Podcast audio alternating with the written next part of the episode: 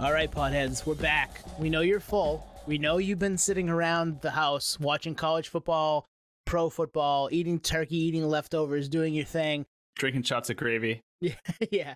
there you go. Maybe you've been doing a little Black Friday shopping or, or small business Saturday shopping. But hey, we're back with another in real time. And we had to. I mean, man, we put out last week's in real time, and I'm not going to lie to you guys. A piece of me died because I was like, shit, we should have hit on the Ticketmaster stuff. We took Ticketmaster to task way, way back on episode four. So the fact that they're finally kind of maybe being called out under the carpet is music to our ears, literally and figuratively, right? I agree. And and I'll say this. This little segment was very unplanned. Like we just wrapped an interview that won't drop for another couple weeks. And uh hey, we like talking to each other. So we're like, Let, let's hang on and we digested the Ticketmaster news all week. So we're like, let's let's just respond to this shit. So Nate, what do you think about the Ticketmaster shenanigans? Yeah, so the Ticketmaster stuff, man. So I think for me, historically, the Ticketmaster debacle, you know, antitrust bullshit, any kind of deep dive into what the fuck is going on surfaced early for me because I'm a Pearl Jam fan. We all know this. I'm a big PJ fan. And they went after Ticketmaster in like 1996 when I first got into Pearl Jam. So I was like, it was very front and center for me. Like, yeah, that is bullshit. I'm not even going to shows yet, but I can't believe they're charging 25% of the face value of the ticket. That's insane. So history tends to not repeat itself. It oftentimes rhymes. So it's doing the same thing in 2022. Most recently with Taylor Swift and her tour selling out pre-sale. So in other words, a lot of fans not even having the option to buy tickets in the first place because it's been sold out pre-sale. So there's a lot of controversy. There's new lawsuits being filed, class action against Ticketmaster slash Live Nation on what is actually going on here. It's clearly a monopoly, but how can we how can we dissect this and how can we take we the power back? We need to take the power back.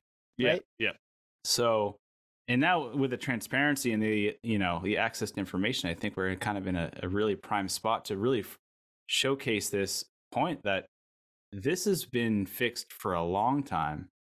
But now more than ever, now that the pandemic is starting to ease up a little bit, the music industry is thriving. Everyone's going to shows. We're stoked to go to shows. We're trying to figure out ways to go to shows. We're trying to like put off responsibilities to go to gigs. So the one rein holder on the ticket sale outlet is Ticketmaster slash Live Nation. And what the fuck is going on? I, I guess that's what we're trying to get at is what's going on you said two things that that piqued my interest. The music industry is is killing it, and I would tell you that the industry is killing it. Yeah, not necessarily the artists, right? Like totally. we talked to Spose about touring a few weeks back, and it's the artists are still trying to find their way in this new post-pandemic, pandemic-y world, but the industry itself is finding its way into everyone's pocket. My my issue with Ticketmaster is they weren't a they weren't ready for some massive pre-sale that they said they were ready for, and then they go ahead and cancel the on sale general public on sale because they're afraid of how many people are going to come back at them uh, to get on and try to buy tickets. And, and they said what 14 million people made it onto the website trying to get to 2 million or so tickets that were sold. You know how many tickets you have in a pre-sale. Only send out that many or maybe a little bit over like you oversell a flight. Don't give everybody and their brother the code. Like, find a way to not make that that way. No, Ticketmaster is just trying to keep their hands in your pockets on that stuff. So they, they want everybody and their brother in there to make sure that all of it gets sold and then it gets bought up by bots and now it's on the resale market, right? Well, like we said in previous episodes, like we, we know what's going on. We know it's jumped the shark. We know it's jumped the shark for so long. But what was like the icing on the cake? I don't know if you guys saw this. This week, there was a big headline of a like an older gentleman that like stumbled upon Taylor Swift tickets that's going to make a fortune. You guys know what I'm talking about? No. Do you know what I'm talking about, Nate? No, I didn't see this. No. Okay. There's a guy that's a ZZ Top fan that somehow in his checkout process bought Taylor Swift tickets. He happened to be in the moment during the pre-sale. He accidentally bought eight tickets to Taylor Swift. Oh wow he timed it and, and, like we we know like the bots buy up everything so he happened to magically time it so much so that he's gonna make to the tune of ten grand per ticket Wow. because he likes the fucking bearded wonders, right? Wow. Like in a system where that's even able to happen, you know it's fucked. Yeah. Well, t- so you both brought up good points.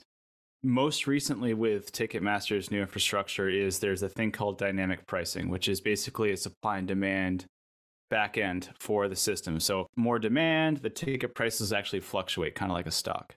So, this guy happened to be at checkout. He likely got some kind of notification hey, you, if you like this, you might like this, which doesn't correlate with ZZ Top and Taylor Swift. No, but Ticketmaster would do that. A and B.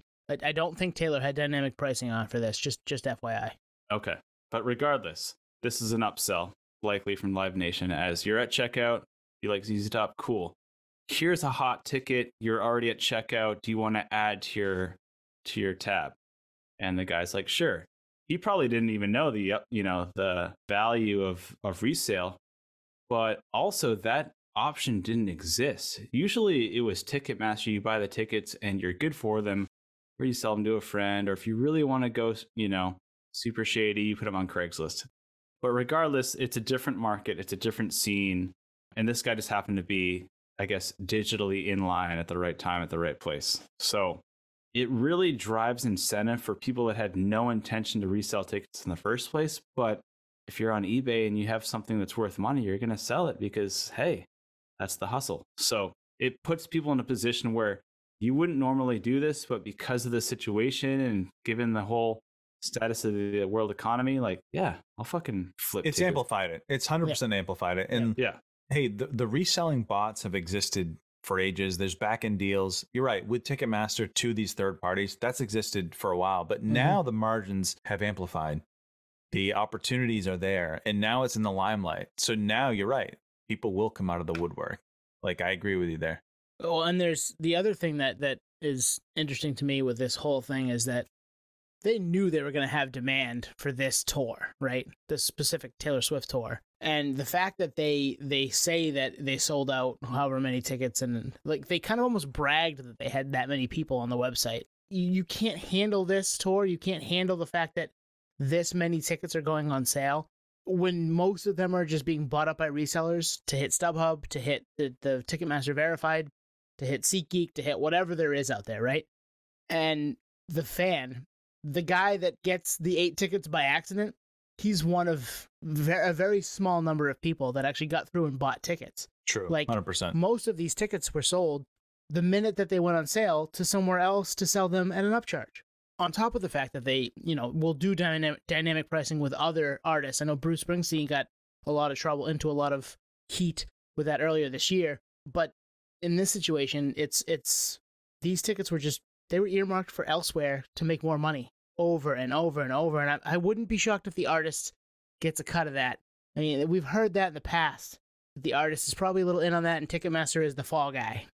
And they continue to do that. And I think they, you know, they were out front and center last week when this all went down, being the fall guy and being like, yeah, we had 14 million people hit the platform. We weren't ready for that. We didn't realize Taylor Swift was that popular. Yeah, you did. You knew all of this was going to happen. Well, the other question I would ask is like, are there other options? So take a Taylor Swift. Like, are there other options outside of Live Nation venues? I'm asking you guys because I don't No. know. No, probably not. So she's kind of handcuffed, but at the same time, like she's in bed with them too. You know, Well, and it's not just her; it's everybody. it's everyone. Anybody at her level. It's the Bruce Springsteens of the world. It's the the the U2s of the world. It's the massive acts that play these large venues. That yeah, who owns them? You're gonna have to get in bed with them. Like it's. I don't feel.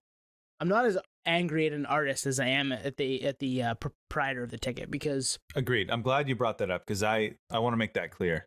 and I do think that there is some the artist knows what's going to happen. They hear stuff behind the scenes. They know the money's going. Some of that money's going to come back to them. I mean, we talked about this with Machine Gun Kelly, geez, months ago about how his whole tour went on sale and and sold out. I say that in quotation marks very quickly because that was all bought up by bots and put on secondary markets. Like it, actual people didn't get tickets to these shows. That's that's the the thing that really sucks about this entire thing. is nerds like us don't get to go to shows. Did you guys see the latest TikTok trend with uh, Taylor Swift? No. No. the latest TikTok trend, which I, it's probably still going on, is you post a video on TikTok of your view from your seat from historic Taylor Swift tours and you post what you paid. So I saw one today, wow. which is literally front row and it says the red tour, 120 bucks. You know what I mean? Wow. Like that same ticket would be literally 10 grand at Gillette Stadium mm-hmm. 10 Jeez. years later, you know? Crazy. Wow. That's crazy. Especially because it disregards inflation. It has almost nothing to do with inflation at all. It's just pure monopoly to the number. I mean, there's it's one of the few sectors that I can think of that there's not even a duopoly because that's already been soaked up into one one company. Mm-hmm. So it's getting really dicey now because the only competition against a company of this stature is, you know, independent. And independent doesn't have a the infrastructure to support it, but the venue capacity to rival uh, a live nation venue. And I'm speaking more specifically to sheds and stadiums. I mean, those are dialed in in some cases like a 15 year 20 year contract going forward. So like there's just literally no competition. And by that point 20 years forward other contracts have been signed to buy out other we'll call it independent venues because they've essentially you know folded on the poker table. So we did this this summer when we talked Tattoo the Earth, how scott wasn't able to get the venues they wanted in 2000 for this fairly big tour with Slipknot as they're blowing up and all these other nu metal bands and, and metal bands that are just their household names still to this day, 20 something years later. He couldn't get the right venues because he wasn't on the inside because the inside is tough to get in, into, right? And Ticketmaster Live Nation owns all these venues. And if you're not on board, as you said with at the beginning of this, Nate, Pearl Jam trying to go off the beaten path and do their thing, they stopped pretty damn quick and are back in back in line because they're a big enough band to play those venues and they want to play them. Exactly. There's only one avenue. If you think about the music industry singular to the airline industry, you have to think of it as there's just one airline. And there's multiple airlines and there's multiple big players. In fact, there's like six major players in the uh, in the uh, airline industry. The music industry is one. So like you have nowhere to go, and especially when you factor in you know substantial contracts for two year touring cycle that are very much so folded into the live nation program on an international scale like there's just no way to get around it. Yep. Again we like we're very conscious on not stepping on toes because we are hypothetically in the industry at this point but it's it's something that needs to be needs to be discussed and i think it's becoming more front and center because of the taylor swift situation because selling out pre-sale is just underscores how out of control this is getting. And I don't even know where it can go to this point. I think this has kind of hit its peak, you know? Yeah. Yeah. And I think, I guess to wrap us up, like, I would ask the question of where do we go from here? And I think the the only way that the fan wins from here is that it gets broken up. And I think that's where you know you, you saw AOC tweet about it. Like I think that has legs, but like that might be a while. Yeah, we're we're a ways out from it being broken up, but maybe the wheels are turning. Maybe they're spinning. Uh, who knows? Uh, fingers crossed that we we get to a point where the nerds can buy tickets when they go on sale and go to shows and not have to pay ten grand to sit in a seat that they paid one hundred and twenty dollars to sit in three weeks ago. Actually, one thing I will say is like you remember the whole Ticketmaster debacle where you got the vouchers, you got the two fifty per ticket yeah. that you bought.